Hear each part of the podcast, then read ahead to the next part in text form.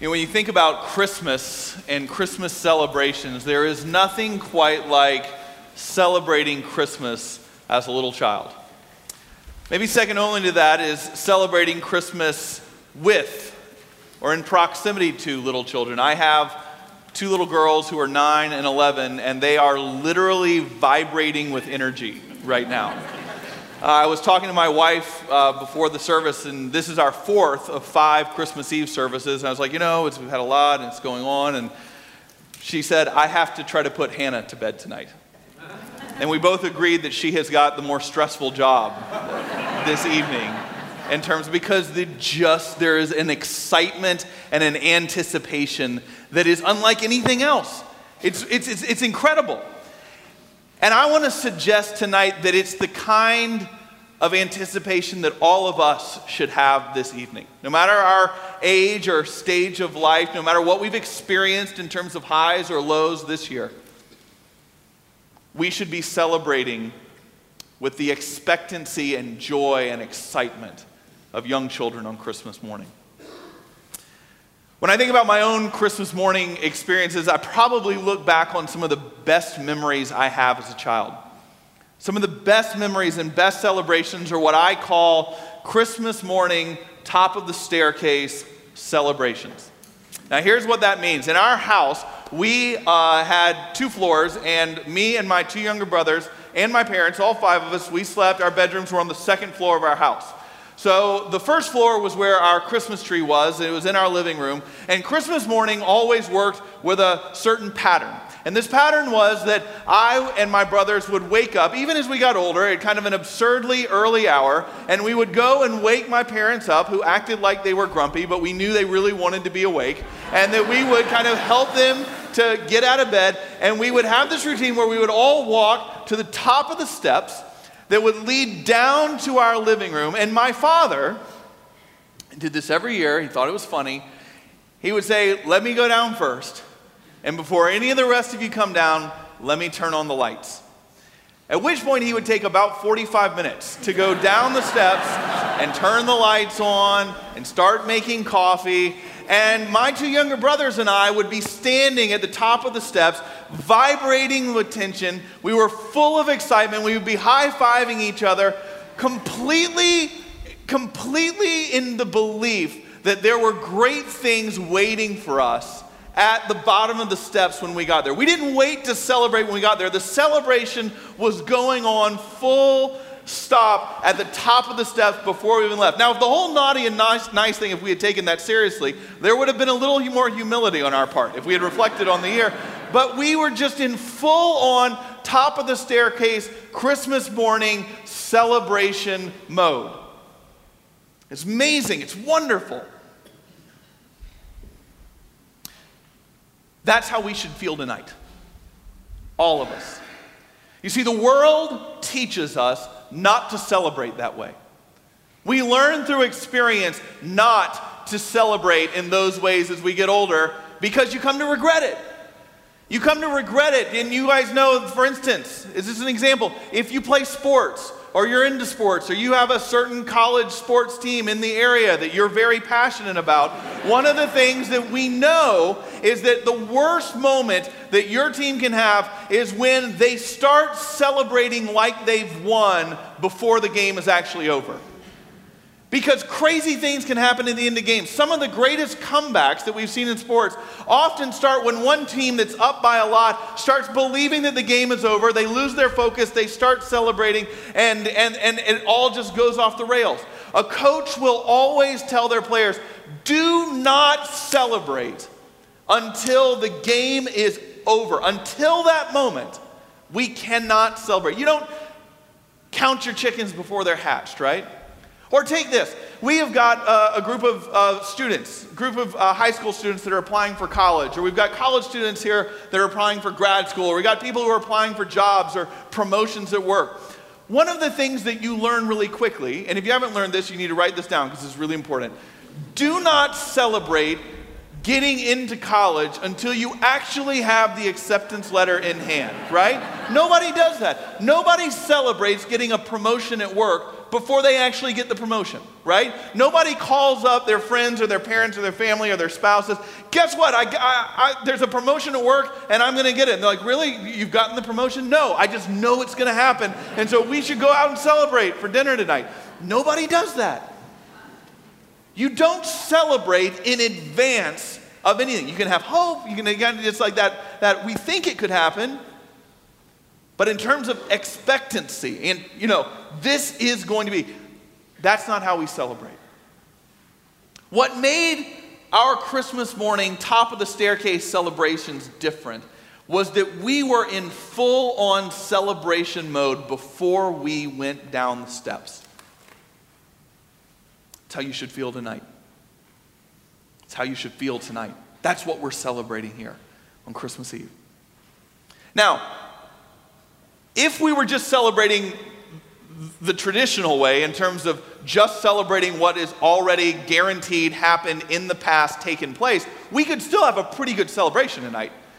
I mean, you realize that what we're celebrating is that the, the God was born into the world, the Savior, the Messiah came. In every major religion in the world, in every spiritual movement that I know, nobody makes that claim. We are a people who, at our core, are not following a set of religious rules or religious doctrine or religious dogma or religious tradition. We are not people who are just following feelings of, hey, let's just all be really loving. We are, at our core, following a person. We are following a person, Emmanuel, God with us, who has come into this world. It means, among other things, that you and I can have just an unbelievable amount of intimacy with the creator of the universe because God has experienced, at, through Jesus, every single thought and emotion that you and I bring into this room with us tonight. You think about that for a minute. Think about that. We probably walk in here, a lot of us, with a lot of joys and a lot of excitement and a lot of anticipation, things that we can hold on to that we're grateful for, that are going well in our life, in school or in work or with our families. And so we bring that joy in here. Do you know what God, do you know that God knows what that feeling's like? Do you know that God knows what it's like? I mean, not just because He's observed us, but God actually knows what it's like to have moments of just joy of things going well, of people you love succeeding, of, of, of, of, these amazing events going on that just take our breath, breath away in beauty. That God has marveled at the beauty of the sunsets that God created.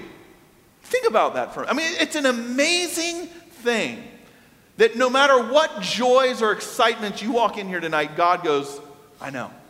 It's amazing.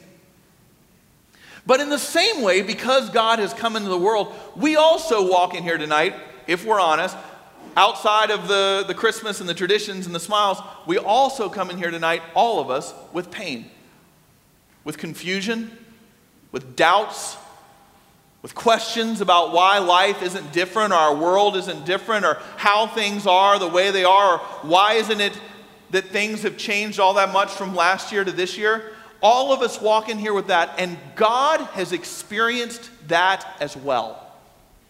God has experienced abandonment and loss and confusion and sadness. God has mourned at the loss of people whom he cared about.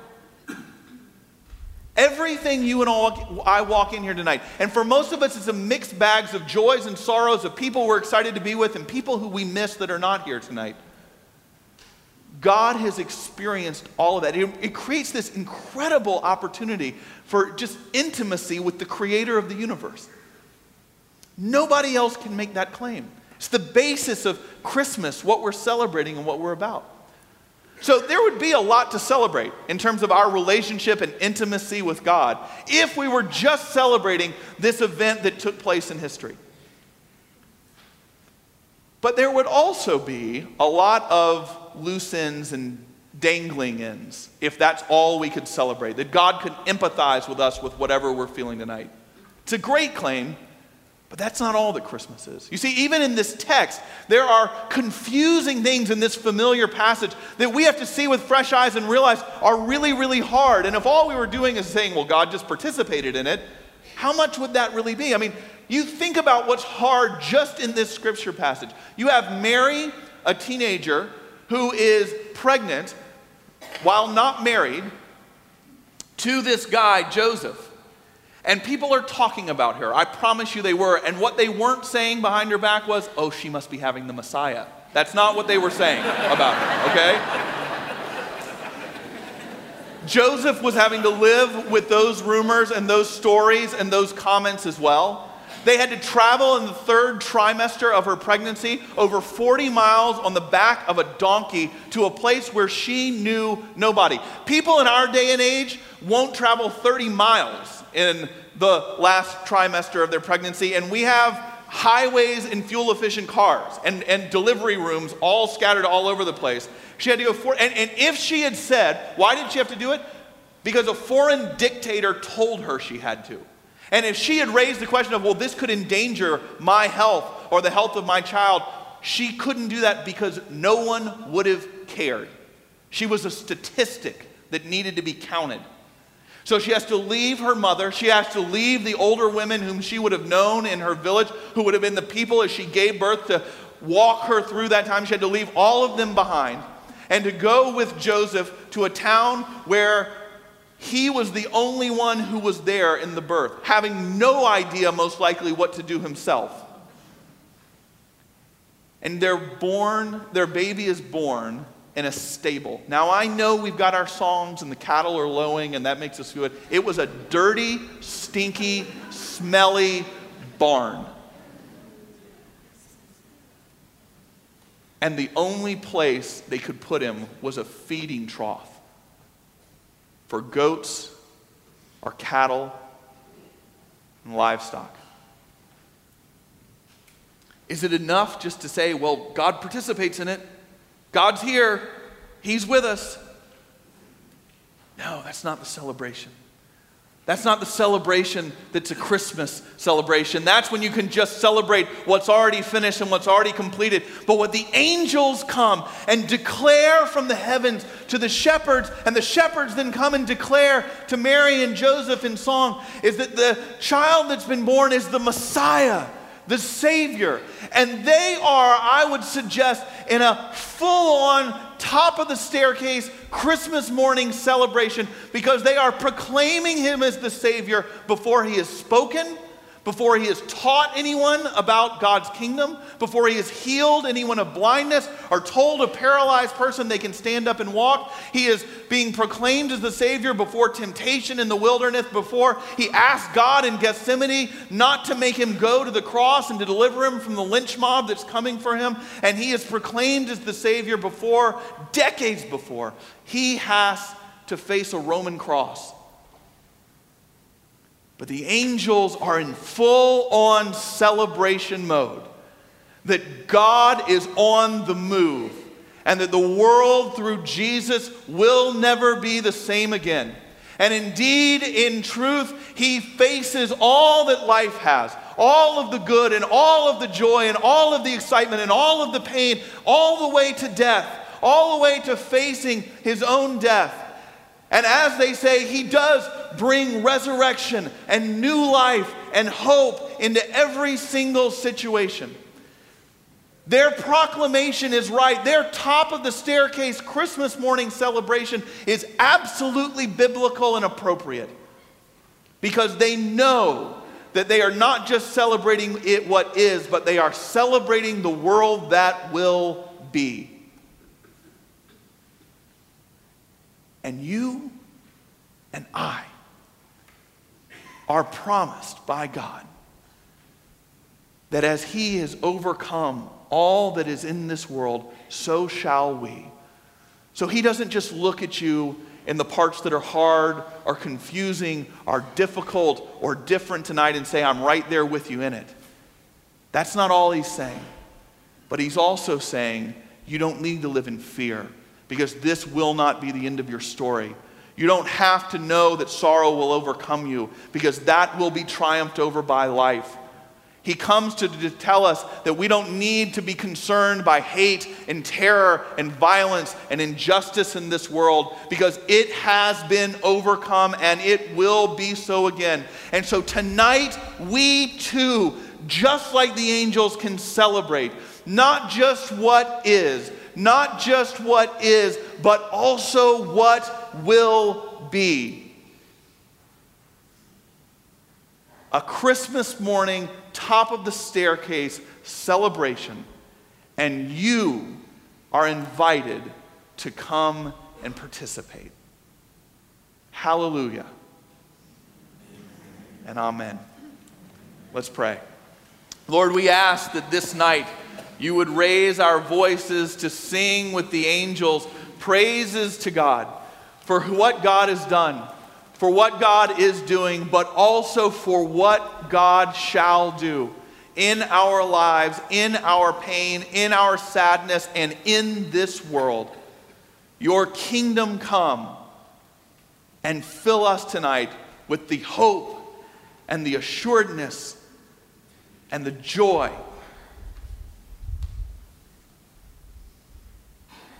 of watching this world and our lives transformed. We celebrate this night with shepherds and angels at the coming of the newborn King. Amen.